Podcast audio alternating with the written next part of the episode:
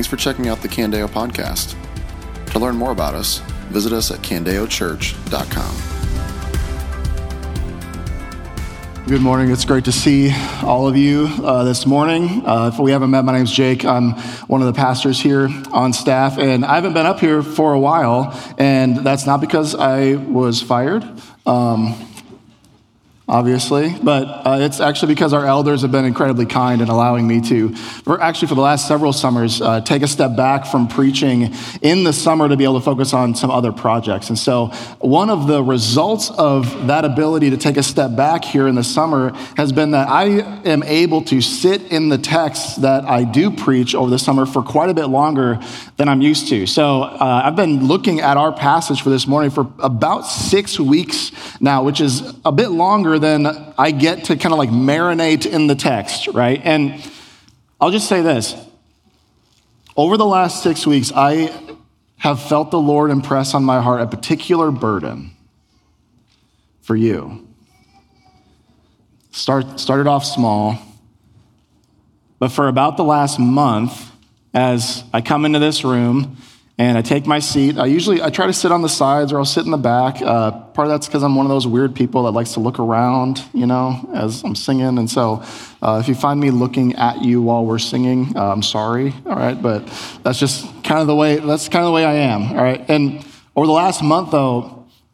I felt this burden, and it's as if the Lord, as I've looked around at you and have thought about our text this morning, it's as if the Lord has continued to like impress on my heart saying, help them see that they've been changed. And then help them see how they can change. Help them see how they've been changed, and then help them see how they can change. It's possible that some of you have received a bit of advice at some point in your life that is perhaps the worst advice you could probably ever receive. Maybe, for, uh, maybe it was for you in middle school or high school, and you got your yearbook and you're passing it around to your friends and you're all writing in the back, right? And the worst advice you could possibly receive that probably one of your friends wrote in your yearbook was don't ever change. And if, if they've told you that, you better pray to God that that doesn't stick. Like that you don't remain your middle school self for the rest of your life, right? Like that advice, don't ever change, should not be seen as an encouragement. It should be seen as a curse. and you should receive it for the curse that it is. Because who would want to be their middle school self? Who would even want to be their high school self right now? But this really is one of the big questions of life, isn't it? How do we change? How do people change? How do I change? My daughter and I will, uh, on occasion, go to Barnes and Noble. I'm surprised that Barnes and Noble is still in business, honestly. Uh, you know, Amazon, and, and I think the reason, here's the reason why Barnes & Noble is still in business. I'm convinced of this. It's because the one thing that Barnes & Noble has that Amazon doesn't have is the smell. You know what I mean? Amazon smells like wherever you're at, right? Barnes & Noble, though, has that smell, you know? It's got that, like, book, paper, ink. I don't know what it is. They, they, should make a candle out of that smell. But we'll go, we'll go to Barnes and Noble. And I was just there the other day. And the question of how do we change, how do people change, is clearly on everyone's mind, given the amount of shelf space that is devoted to helping us answer that question. Occupied by book titles like Selfish, is a superpower. Or time management for mortals. Or, for you more aesthetically minded, designing your life. Or my personal favorite, written by the great modern philosopher 50 Cent hustle harder, hustle smarter. That's right. Many of you didn't know his actual name's Curtis Jackson. But my burden for our church this morning is fueled by the fact that many of us, many of you, think and live.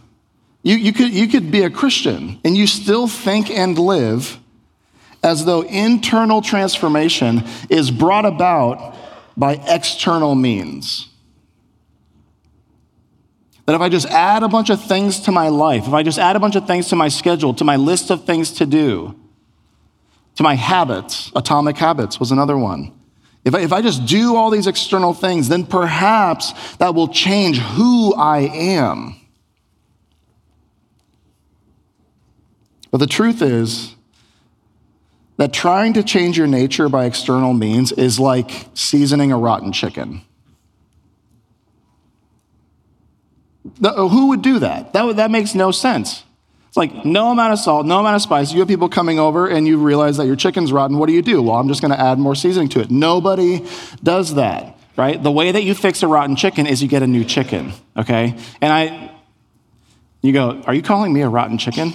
Maybe a little, all right, but that's not the, that's not the point. But what we have here in our passage in John in 1 John is John once again, but in a, in a slightly different way, showing us what a changed life looks like and how that changed life comes about. So 1 John chapter 5, verse 1. Check out verse 1 here. Everyone who believes that Jesus is the Christ. Notice he doesn't say that everyone who believes that Jesus is a good teacher, or that Jesus is a nice guy, or that Jesus is a historical figure, or that Jesus is a good moral example. No, everyone who believes that Jesus is Savior and Lord, the Christ, the Messiah, has been born of God. And everyone who loves the Father also loves the one born of him. Who is the one born of him? That's other believers. That's other people who have been born of God. Everyone who believes that Jesus is the Messiah, the Son of God, the Savior of the world, will also love others who believe that very thing. This makes all the sense in the world considering that over and over and over again, you've probably recognized, if you've stuck with us through 1 John for a while, the cyclical nature of John's argument that over and over again he emphasizes that the, that the love he emphasizes the love that believers are to have towards one another because of the love that they have towards god. And once again he's saying that if you love god then you will love one another but then he does something really interesting, something that he hasn't quite done yet here in 1 John. And he turns the tables on us because we've heard, as I said multiple times, that the flow of love is love for God, then love for others. If you love God, then you love other people. How can you know that you love God? We'll just look at how you love other people. But then here in verse 2, he totally flips the tables on us by saying this. Look at this in verse 2. This is how we know that we love God's children. In other words, how can you know that you love others? This is how you know that you love God's children. When we love God and obey his commands. This could be a whole sermon all by itself. But do you see what he's saying? He's saying that the extent to which you love and obey God's commands actually affects your ability to love other people. It's not only that if you love God, you'll love other people. It's that the way that we can love one another, the way that we know that we love one another, is if we, if we pay attention to whether or not we love God and obey his commands. The extent to which you love and obey God actually ex- affects the extent to which you can love other people. Or to put it another way, in the, in the words of the great theologian John Stott, he said this He said, Love for God, I'll add, and for others, is not so much an emotional commitment as it is a moral one. In other words, do you want to love other people? Then ask yourself look at your life and see do you actually obey what God calls you to do? Because your obedience to God's commands will unavoidably affect your ability to love other people. You see, what happens, here's, here's what happens. We, we tend to disconnect our relationship with God from our relationship with one another. We disconnect those things. Like, I can still love you, and yet my relationship with God can be nearly non existent, fairly distant, and there can still be continual indwelling sin in my life that I've yet to conquer by his power. Like, like those two things, like, this is kind of like my personal life with God, but then I can still kind of like love you. We, we compartmentalize those things without recognizing that they're inextricably linked. I think one of the, I think one of the ways that this has happened kind of religiously has been has come about by an over application of a doctrine that was re-emphasized and i'd say rightly so during the protestant reformation in the 1500s and that doctrine was the priesthood of all believers and what the priesthood of all believers uh, meant what Luther was emphasizing in the Reformation with the priesthood of all believers was that now the scriptures shouldn't only be accessible to the professional clergy that access to the Word of God is not only for the professionals, but it is, it is for all people because all people are indwelled by His Holy Spirit. And therefore, all people should have access to the Scriptures to be able to read for themselves, understand for themselves, and be led by the Holy Spirit in response to them. That is a good and right doctrine, but Notice what happens when if you so emphasize now your personal quiet time with the scriptures because I am indwelled by the spirit. I can read the Bible for myself and pair that with the rampant expressive individualism that develops that developed particularly in the West from the 18th to the 21st century. What you end up getting is a kind of Christian spirituality that is that so focuses on personal devotions, personal reading, personal prayer, personal worship, personal spirituality that we fail to recognize that if you are a Christian, that you are a member of the body of Christ. That you are a part of a greater whole. And that as a that as a member of the body of Christ, his church, that your love for God and obedience to his commands actually affects your fellow believers. In the same way that your hand's obedience to the brain unavoidably affects the rest of your body. If your hands just go rogue and just stop listening to your brain, you better believe that that doesn't only affect your hands. So, what's he saying here in verse 2? He's saying, pay attention to your actions and to your affections, not simply because it affects you, but because it unavoidably affects others. You see, the modern creed of do whatever you want as long as it doesn't affect anyone else, as long as it doesn't hurt anyone else, is totally upended here. Because what Scripture is saying is that the way that you personally relate to God actually affects your ability to love and relate to one another. Our obedience or our disobedience to God always, always, you, you, you cannot rig this game your obedience or disobedience to God will always, directly or indirectly, affect those around you. And I'd say probably most often in a hundred ways that we actually can't see.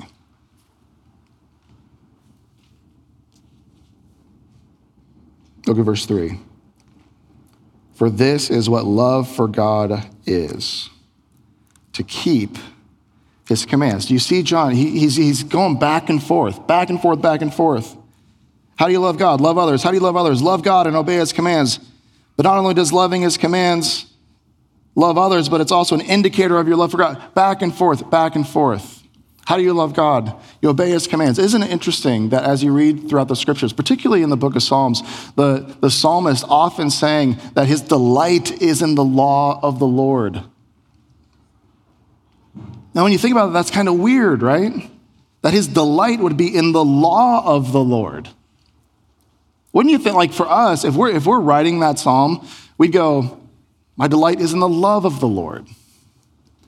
My delight is in the light of the Lord. My delight is in the kindness of the Lord, the generosity of the Lord. But he says, But our delight is in the law of the Lord. And isn't it the case often for us when we think of law, we think of rigid, impersonal, seemingly arbitrary commands. We go, how in the world could the law of the Lord, could the commands of the Lord, could the imperatives of the Christian life, how in the world could that actually be a delight? How? Well, C.S. Lewis said in his reflection on the Psalms, he said, Delight in the law is like a pedestrian's delight in feeling the hard road beneath his feet after a false shortcut has long entangled him in muddy fields. Uh, a couple summers ago, our family went down to Phoenix. We've been to Phoenix several times. One of my favorite things to do when we're down in the Phoenix area is to hike Camelback Mountain. Uh, it's not it's not a long hike, but it's also not an easy one. And so that's, that's part of the fun, right? You want to go in really early in the day so it's not super hot and also the parking lot isn't packed, right? But so on this particular occasion, a couple summers ago, uh, I had the whole family there. It wasn't just me and Sarah. And so we kind of hiked a little ways up, you know, all of us. And then, and then they went back down because it's like, man, I, this just wouldn't be wise to bring children, you know, past this point. And so I kind of went on by myself. And on the way down, I'm not exactly sure how this happened. Uh, it wasn't really even intentional, but I, find, I found myself lost on Camelback Mountain. I'm like, I'm like, I'm no longer on the path. There's, there's more, you know, weeds and there's, there's a lot of things going on, and I'm getting to like cliffs, right? And I'm, I'm not freaking out at this point, but I'm a little concerned, okay? And so, and all I have is kind of like the faint, you know, rumble of people who are actually on the path. And I just try as, as carefully and as quickly as I can to get my, to, to find my way back to the actual path, to how to, to get down from this mountain. And you better believe that I delighted in finding the narrow path. That's what it means to delight in the law of the Lord. It's to recognize that the paths of the Lord are the way to life. That whether you intentionally or unintentionally veer from his path, that when you see his command, when you see his law, you recognize the goodness of the lawgiver and the rightness of the paths that he gives for us to walk. Now this is now this is a bit where it gets a little crazy, right? We're here in verse 3. Because you might be tempted to think that as you look at the scriptures and even as you as you be a Christian, right? That you know uh, for many of you, you've probably had the experience where you, you come to be a Christian and you're, you're, it's, it's an exhilarating experience, but then over time you begin to realize like this is actually a hard life. Like the call of Christ is not a life of comfort, but it's a life of sacrifice, of dying to yourself, of taking up your cross and following Him. And you begin to possibly, maybe you've thought, is, it, is, is the Christian life actually impossible? I, I literally, as I finished studying this sermon this week, I got an email that the subject title of the email was Is Living the Christian Life Supposed to Feel Impossible?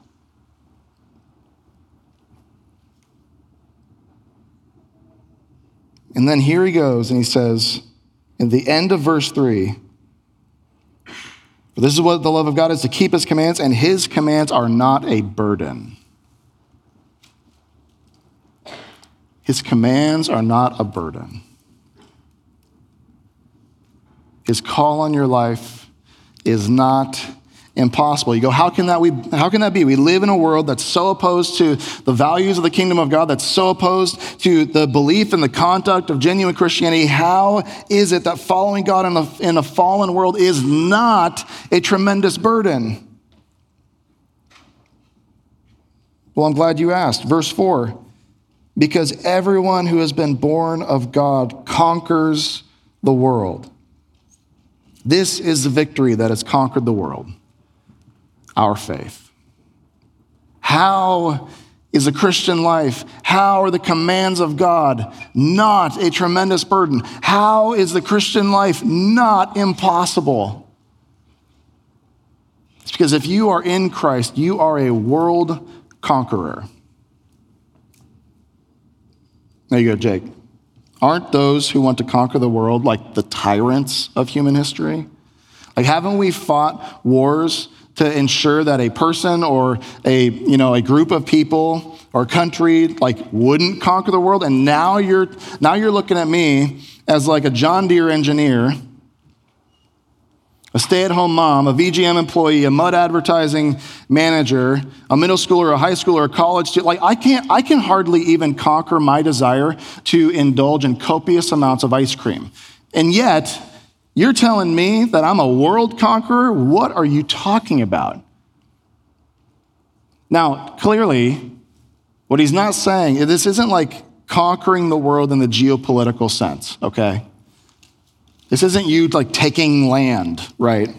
No, what he's talking about when he says that you have conquered the world, the world here that he's talking about is the worldly tendency to satisfy your own sinful cravings. Which I don't put ice cream in the sinful cravings category, by the way. I think that's a gift of God. We're going to eat it in the new heavens and new earth. It's going to be great. Like holy, perfected cows making glorious ice cream. That's going to be fantastic. And what he's saying is that if you are in Christ and Christ is in you,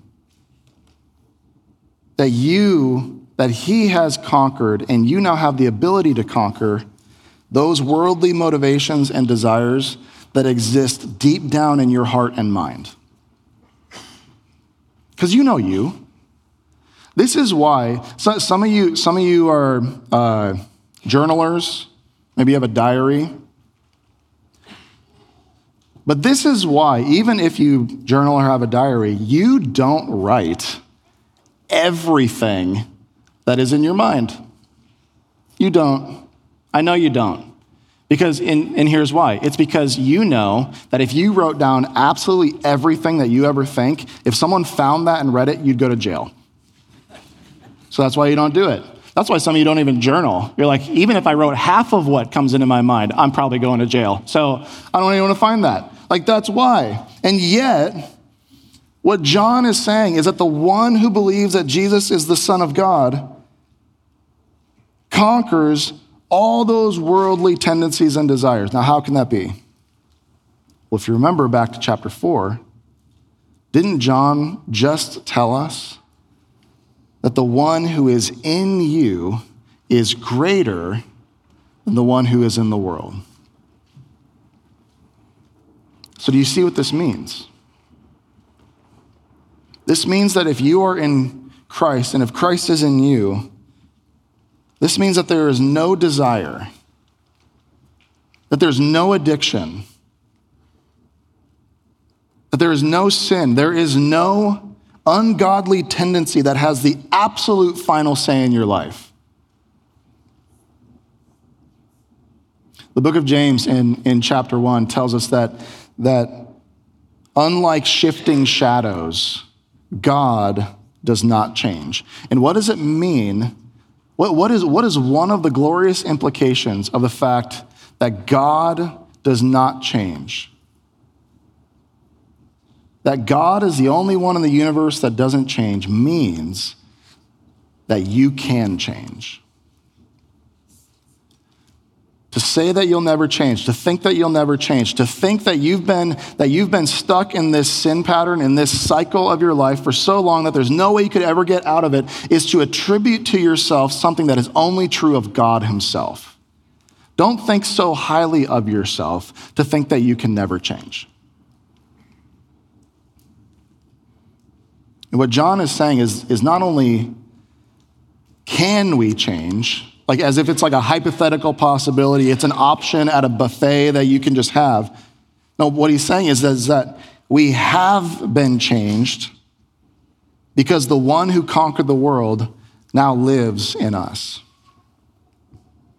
And now, since Jesus Christ is the one who conquered the world, John's going to take the next several verses to explain to us, in a perhaps confusing way, who, who exactly is this one who conquered the world that now lives in you and enables you to conquer the world in you. Look at verses uh, 6 through 9.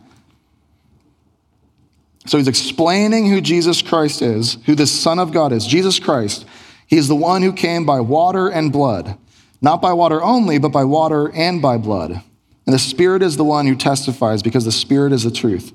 For there are three that testify the Spirit, the water, and the blood. And these three are in agreement. If we accept human testimony, God's testimony is greater because it is God's testimony that He has given about His Son. Now you go, what in the world are you talking about? What is with this water, blood, spirit stuff? Can you just speak in plain English, right? What does this mean? I think what this means, and, and, and many commentators would agree, that when John is referring to the water here, that Jesus came by water, that that is a reference to his baptism. So, Jesus, when he began his earthly ministry, the very first thing, the very beginning of his earthly ministry, in fact, the thing that marked the beginning of his earthly ministry was his baptism as he was baptized by John the Baptist. Because you see, Jesus didn't just come to die, he came to live. And so, why is his baptism significant? It's because it marked the beginning of his ministry as he lived the perfect life that Adam couldn't live, as he lived the perfect life that Noah couldn't live, as he lived the perfect life that Israel couldn't live, as he lived the perfect life that you can't live. And when Jesus was baptized, when he was immersed in the waters, it was the mark of the beginning of his earthly ministry, which was the fulfillment of the perfectly obedient life that no human or group ever had or ever could live. So that's Jesus came by water, what, meaning he came in the flesh to live a perfect life. So if, so if water is Jesus' ministry and obedience, then blood is a reference to his atoning sacrifice. So not only did he just, not only did he come to live the perfect life, but he came to die an atoning death. Water and blood. And the Spirit, the Holy Spirit, testified to both. Now, this seems a bit obscure. You go, why, why, is, why is John making this point? This seems obscure to us, but to the original audience, remember, this probably wouldn't have been as obscure because remember that the audience that John is writing to is a bunch of people who are still uh, part of the church who have watched a lot of their friends leave the church and reject the faith and who have begun to teach false doctrines including doctrines about who Jesus was and what he came to accomplish. And so to believe, as these people who had left the church did, to believe, track with me here, that Jesus came only by water, that is to believe that he only came as a man, that he was only a man with a popular ministry, came only by water, but not by blood because it's like, well, God isn't bloodthirsty and he doesn't require atoning sacrifices. Like, Jesus didn't need to die for the sins of the world. Like, Jesus' death was simply a result of a mob trying to, trying to obtain power. And he was, he was the quintessential archetypal victim of history. Well, he came, he came to be a good moral example, but there was no atoning reason for his sacrifice. Does that sound familiar? To believe that he only came by water, but not by blood was to say that Jesus was only a good moral example, but was not a necessary atonement for sin.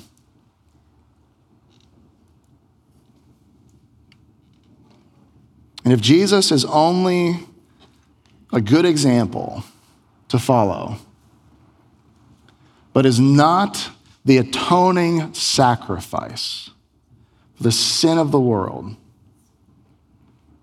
then the only hope that any of us have of conquering those worldly tendencies that plague all of us, the only hope that we have is to just try as hard as we can to imitate Jesus' moral example. Just try as hard as you can. The only hope that we would have is moralism and striving. The only hope that we have would be gritting our teeth and trying harder would be hitting, would be hitting play on the next podcast. That'd be the only hope. Help, help me know how to change. It'd be flipping the next page or finding the next book to tell us how we can be changed. But what John is saying is that because Jesus was both God and man, because he lived, he died, and he rose again, because he conquered the world and the fool's gold of its desires and tendencies. He's saying that if you have faith in this Jesus, verse 11, that God has given us eternal life and this life is in his Son. The one who has the Son has life. The one who does not have the Son of God does not have life. John is not unclear here at all. To have the Son means to have eternal life. You say, what, is, what in the world does it mean to have the Son? What does it mean to have the Son? What it means to have the Son is it means, quite simply, to recognize the problem of your sin and the problem of your self righteousness and to cling to the finished work of Jesus Christ by faith as the basis of your salvation. That's what it means to be a Christian. To turn away from your sin and to turn away from your self righteousness and to receive by faith his perfect, complete, finished work on your behalf. That's what it means to have the Son. But the one who does not have the Son does not have life which means that if you do not receive forgiveness of your sins by faith in Jesus Christ, then what the Bible teaches is that when you die, you will spend an eternity in hell separated from the God that you rejected in this life. Now, you might say, that's, that's, the most, that's, that's one of the more offensive things that someone could say. Now, I think that the reason, one of the reasons, why this teaching, the, the teaching of hell, why this teaching of the Christian faith is so offensive is actually not because of the, the suggestion of hell. You say, What are you talking about? I go, I actually don't think that most people are are primarily offended by hell. Follow me here. I think that hell is offensive is because the Christian solution that is offered to avoiding hell is actually one that calls you to submit to someone other than yourself. I think perhaps at the root of the offense of hell is actually being offended by the suggestion of submission. That you must relinquish power and control of your, of your own life and hand that over to Jesus Christ. That's offensive.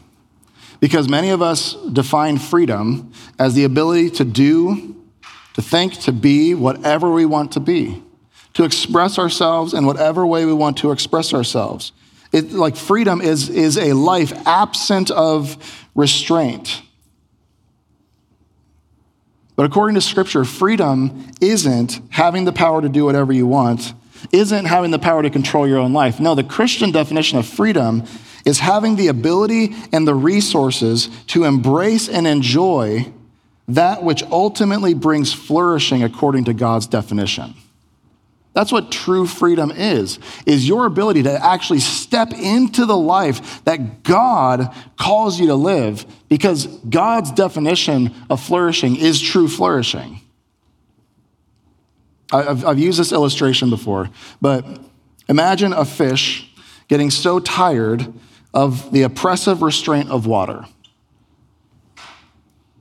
And that fish is thinking, who does water think it is?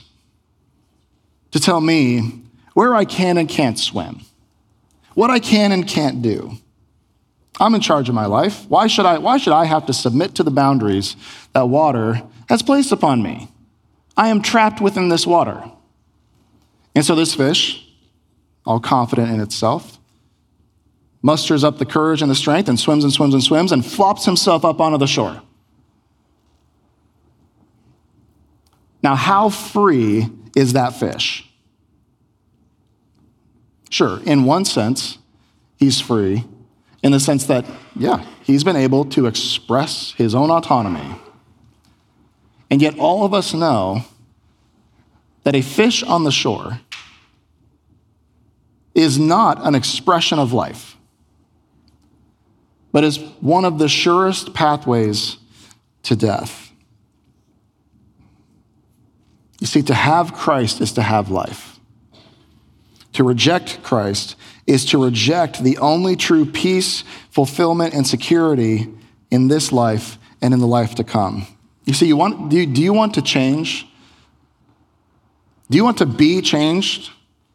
Then recognize that it's only by having faith in the one who conquered the world for you that you can have any hope of conquering the world in you.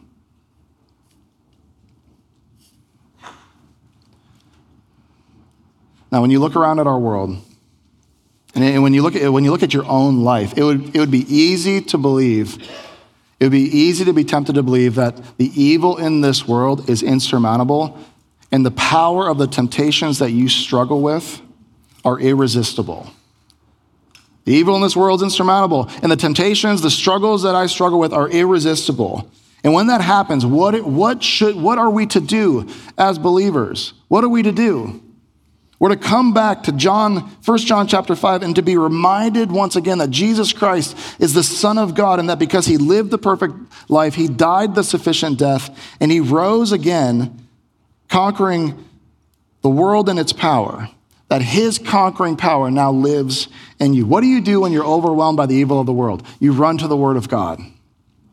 What do you do when you're overcome by the worldly desires that, that, feel, that feel like they have so much power over you and you feel as though you're, you're, you're incapable of resisting? What do you do? You run to the Word of God. What do you do when you're despairing of your genuineness as a believer because of how strong those worldly desires are? You run to the Word of God. You see, you look at verse 13 and you see, you see that he says, I have written these things to you who believe in the name of the Son of God, so that you may know that you have eternal life. Did, notice what he didn't say. He didn't say so that you may feel that you have eternal life. Man, you're gonna, you're gonna not feel like you're a Christian a lot. But he didn't write these things so that you would have a good feeling. He wrote these things so that you would know. Oh, if you, if you rely on your feelings to be an anchor for your soul in the midst of the storms and the uncertainties of life, you'll be whisked away like an umbrella in the wind. He did not write these things so that you would always feel like a great Christian. He wrote these things so that you would know. Because when you're anchored to the truth of who God says you are in His Word, it's then that you'll have the strength and the fortitude to endure the storm and to conquer the sin that still rages within you. Imagine what it would look like. Imagine what it would look like if the thousand plus people who call Candeo Church home, imagine what it would look like if we were so captivated, so captured by who Christ is in us and who we are in Him to have such a rooted identity in Him. Imagine the way that it would affect the way that we act and interact on social media. That because we are in Christ and He is in us, that because we have the Son of God, we can conquer the worldly desire to elevate ourselves and to denigrate those who disagree with us.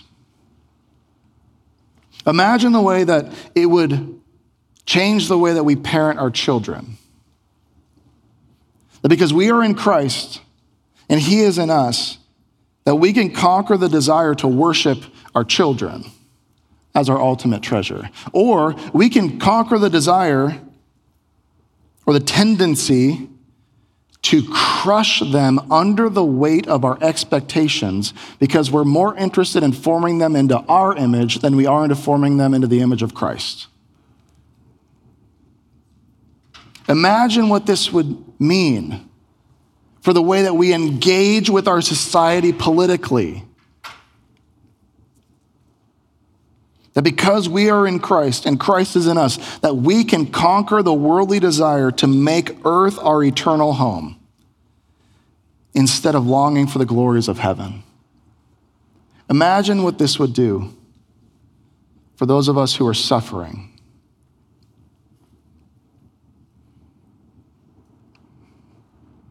That while we certainly desire healing from our suffering, that because we are in Christ and Christ is in us, we would also desire holiness in our suffering. That we wouldn't only pray, God, heal me.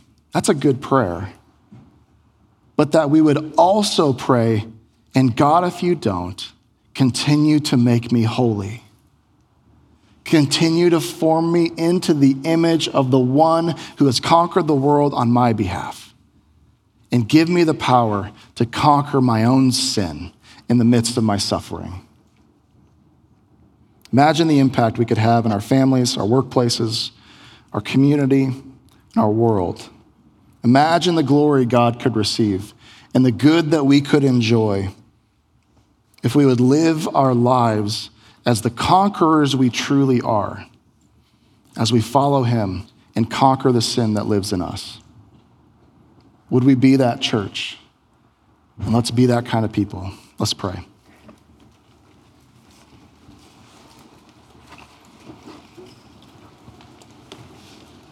Oh, Jesus, would you etch into our hearts?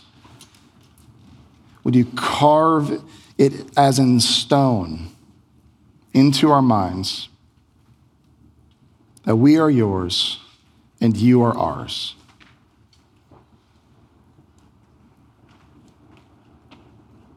that because we are in Christ and Christ is in us, the conquering power of your Holy Spirit lives within us